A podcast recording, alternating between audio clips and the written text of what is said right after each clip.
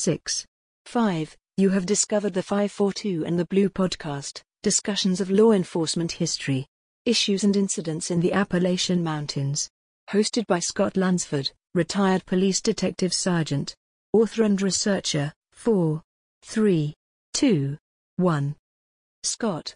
The microphone is now on.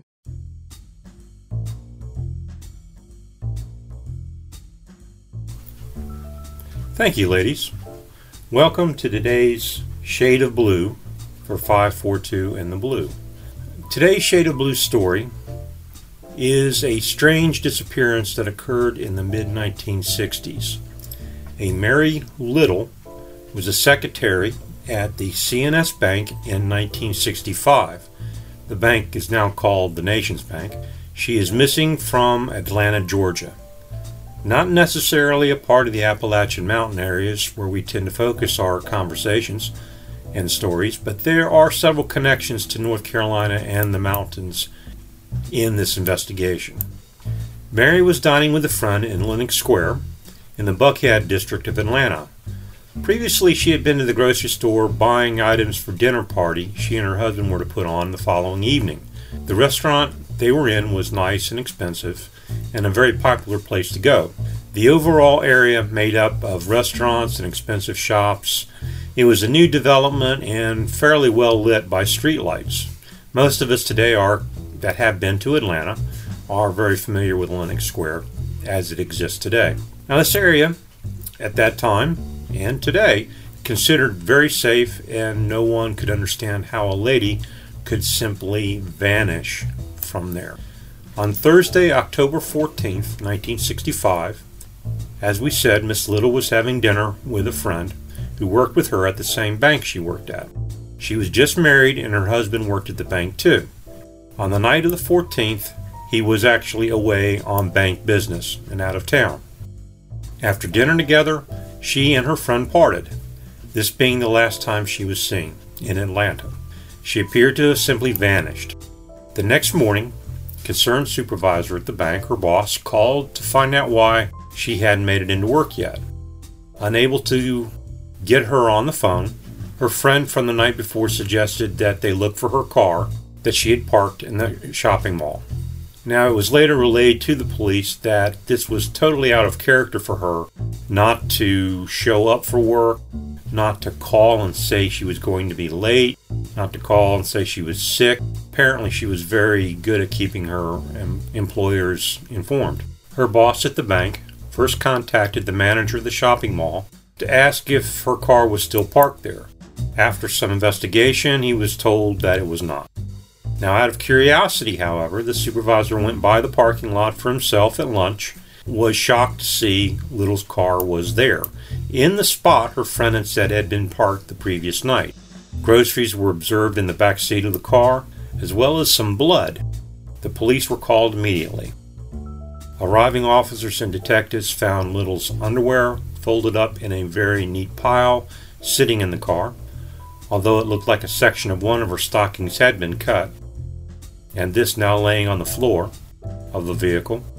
Mary's outer clothes, her purse, her coat, her jewelry, her platinum wedding band, and her car keys were missing and have, to this day, never been found. Along with the blood, there were also pieces of grass stuck on the passenger seat and in some of the blood. Now, some detectives were of the opinion that the scene appeared to have been staged due to the smearing of the blood and the small quantity of the blood. One forensic supervisor equated the amount of blood to what you might have with a simple nosebleed. There was also an unidentified fingerprint in the blood on the steering wheel. Even today, in 2019, this print has not been identified. Local media covered the missing person situation, running stories of Miss Little's disappearance and the belief that she had somehow met with some form of foul play. Photos of her were published and distributed, along with requests for people to be on lookout for her and to provide police with any information they might have. It was unacceptable that a person could have been abducted from an area that was so popular and always full of people, particularly in the early evenings. Also, it was speculated that it was unusual how could a person have been assaulted and her undergarments removed or been forced to removed without anyone seeing it there in the parking lot. Now, detectives and investigators had other thoughts. It was more likely that an abductor had forced her into her car, driven her away, then forced her to strip. The manager of the shopping center was positive that the car had not been there when he had looked in the morning, when he had received the call from the bank. The kidnapper had to be particularly confident to have not only abducted her amid and in the middle of a busy area, but also to have then returned her car to the exact same parking spot it had been in, unconcerned about being seen. It was thought the missing woman would not be found alive, and a huge manhunt was set up. A woman reported being accosted by a man in the same location, Lenox Square Shopping Mall parking lot, shortly before Mary would have been walking to her car. Authorities believed that the man had something to do with Mary's disappearance, but it was never verified and he was never identified. The search for Mary extended, even the military got involved. Planes from the local military bases were brought in to cover the area and help with the aerial search, though the police had no idea of a possible direction of travel for her at that time. Friends and co workers were interviewed who told the police that, that she had recently begun to be very anxious and nervous. Some of them had said that they were aware that she had become nervous about being alone, whether in her vehicle or at home.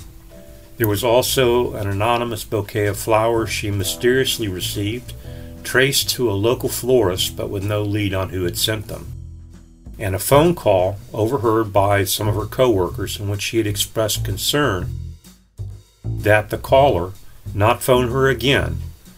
Now that was about it. There was some speculation that Mary's disappearance may have been connected or related to a sex scandal at her place of employment about the time she had vanished. The bank had hired a former FBI agent to investigate claims of sexual harassment and a possible prostitution ring being run on the property. Mary apparently knew about the scandal but it was never determined if it had anything to do with her disappearance. Now, looking at our first link to North Carolina, after being missing for a month with no new leads, two North Carolina gas stations notified police that Miss Little's credit card or gas card had been used at their locations. The attendants at different locations reported the gas cards being used, the first was a garage in North Carolina where it had been used in the early morning hours of her last sighting. The gas attendant said it was a woman who had used the card, and the signature appeared to match that of the vanished woman, according to investigators. Sometime later, at a second gas station, it was used again, and again her signature appeared to match her original signature. Now, the attendant slash clerk at the first gas station said that the woman appeared to be trying to hide her face and he believed she had a cut on her forehead. She was with a man who was telling her what to do. According to the attendant at the second location, the situation appeared to have deteriorated considerably. The attendant said that the woman had blood running down her legs and that she was in the company of not one but two men. Neither of these two men were ever found, nor were they ever identified. Miss Little was never seen again. Authorities believe that whoever drove Mary's car to the lot may have kept it hidden on the night of her disappearance, only to return it to the initial parking spot later. This theory has never been proven. If the car was in fact moved, it would have been at about the same time that Mary allegedly was seen in North Carolina purchasing gas. The credit card had been used in the early morning hours of October 15th in Charlotte, approximately 12 hours later again in Raleigh.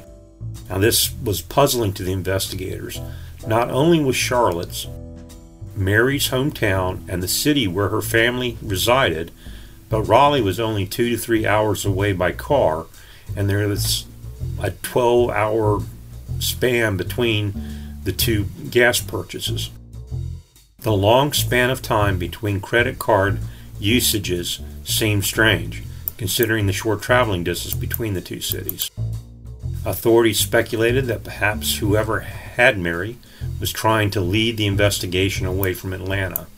The signatures on the credit card receipts read Mrs. Roy H. Little, Jr., and again appeared to be in Mary's handwriting.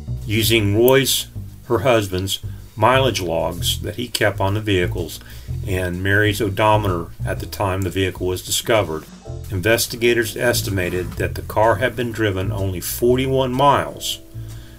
That could not be accounted for. And 41 miles is not as far that it would take to drive from Atlanta to Charlotte. Now, the second link to North Carolina, another odd piece of evidence, emerged when the license plates on her Mercury Comet turned out to be a Charlotte, North Carolina license plate that had been stolen in mid October. Mary's car was legally registered in Georgia and had been fitted with Georgia tags. Investigators believed that the stolen plate was a clue as to why her vehicle had not been located by Lenox Square Security before her bank supervisor drove to the lot and discovered car himself. Now, our third link to North Carolina $20,000 ransom demand was made for Mary after news about the credit card slips came out. An anonymous caller had called the husband and said to go to an overpass in the Pisgah National Forest in western North Carolina and find further instructions posted on a sign. An FBI agent went to this location in Roy's Place and only found a blank piece of paper stuck to the sign. The caller did not contact the Little family again and also has not been identified. The ransom demand is suspected to be a hoax. Another odd connection to North Carolina was that around the Charlotte area, about this same time, various writings on bathroom walls and mirrors at public places that were allegedly done by Mary Little were brought to light. These were determined later to be hoaxes or cruel jokes. Now, over the decade since her disappearance, the Atlanta Journal obtained copies of the investigative files of the missing person case through the Freedom of Information request. Reporters and private investigators went through the files line by line by line, looking for something missed by the original police investigators. Now, as is typical in very old open investigation cases, files and documents are missing from these case files. Now, reviewing what they did have, nothing new was discovered that would help solve the mystery of her unexplained disappearance. And today, the investigation remains open with no new leads to a possible location of a body. Now, in May 1967, 18 months after Mary vanished, Another young woman, who also worked at the same bank, was murdered. Diane Shields was a secretary from Guntersville, Alabama. She took over Little's position after she had disappeared. She worked at Mary's old desk with her former co workers, at one point, even rooming with them in a Buckhead, Georgia rental house. On May 19, 1967, Shields left work in her blue and white Chevy Impala. East Point, Georgia police spotted the car around 2:30 a.m. while they were doing business checks near the drive-in window of a laundry on Sullivan Road. Blood was dripping from the rear end of the vehicle. They found the keys and opening the trunk, they found Shields' body crammed upside down between a spare tire and a cardboard box. Among other things, the box strangely contained a copy of Betty Crocker's new Dinner for Two. Shields had planned to be married in July. Her fully clothed body had no indication of a sexual assault. She was still wearing a diamond engagement ring. A scarf and a piece of paper had been stuffed down her throat as if to silence her. If there was anything on that particular piece of paper, It has not been released or made common knowledge, being held, I'm sure, back by the detectives in their ongoing investigation. Atlanta investigators speculated that Mary and Shields' cases might be connected due to the similarities in their disappearance and the fact that the woman worked together, but eventually that theory was discarded. Shields' homicide, like Mary's disappearance, remains unsolved. There is one other potential connection, though, between the Shields homicide and the Little missing person investigation. One point that was never reported originally. Shield had told her closest friends back home in Guntersville that she was working undercover with police trying to solve the disappearance of a woman named Mary. She was remembered as telling her friends, quote, they want me to work with them so we can close this case, her friends recall her saying. Others state that Shield was uncharacteristically secretive in the months before she died, unusually not showing up for appointments and vanishing for hours without explanation. None of the surviving detectives know of any involvement by Shields in the Little investigation. There is a question, perhaps maybe one of the detectives, maybe Jack Perry, who is Atlanta's lead investigator in the case, may have gave her his card and asked her to keep her eyes open if she saw anything while she was working in uh, Little's office and living with Little's roommates.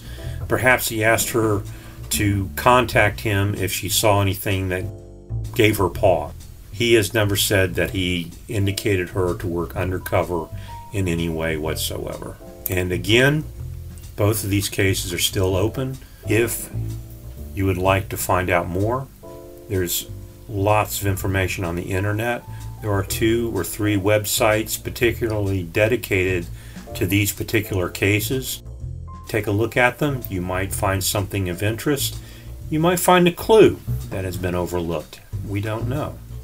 So, in the meantime, stop by my website, scottlunsfordauthor.com. Check out my website. Check out my books. See if you might be interested in purchasing some or reading some of them. They are available at Amazon.com, as well as links to these podcasts and information on how to contact me through the contact page of the website. Be happy to hear from you. Any comments, questions, opposing viewpoints? Thank you, ladies, and thank you, my listeners. As always, I would I wish you to be safe and be secure. Alice, you're on. 4. 3. You have been listening to the 542 in the Blue podcast with your host, retired police detective, Sergeant Scott Lunsford at scottlunsfordauthor.com. You can link to more podcasts and information on Scott's books and how to order them. Scott can also be reached through the message page. This is Alice. Thank you for listening. 2. 1. End. Background theme Mystery Sax by Kevin MacLeod. Incompetech.com. Licensed under Creative Commons.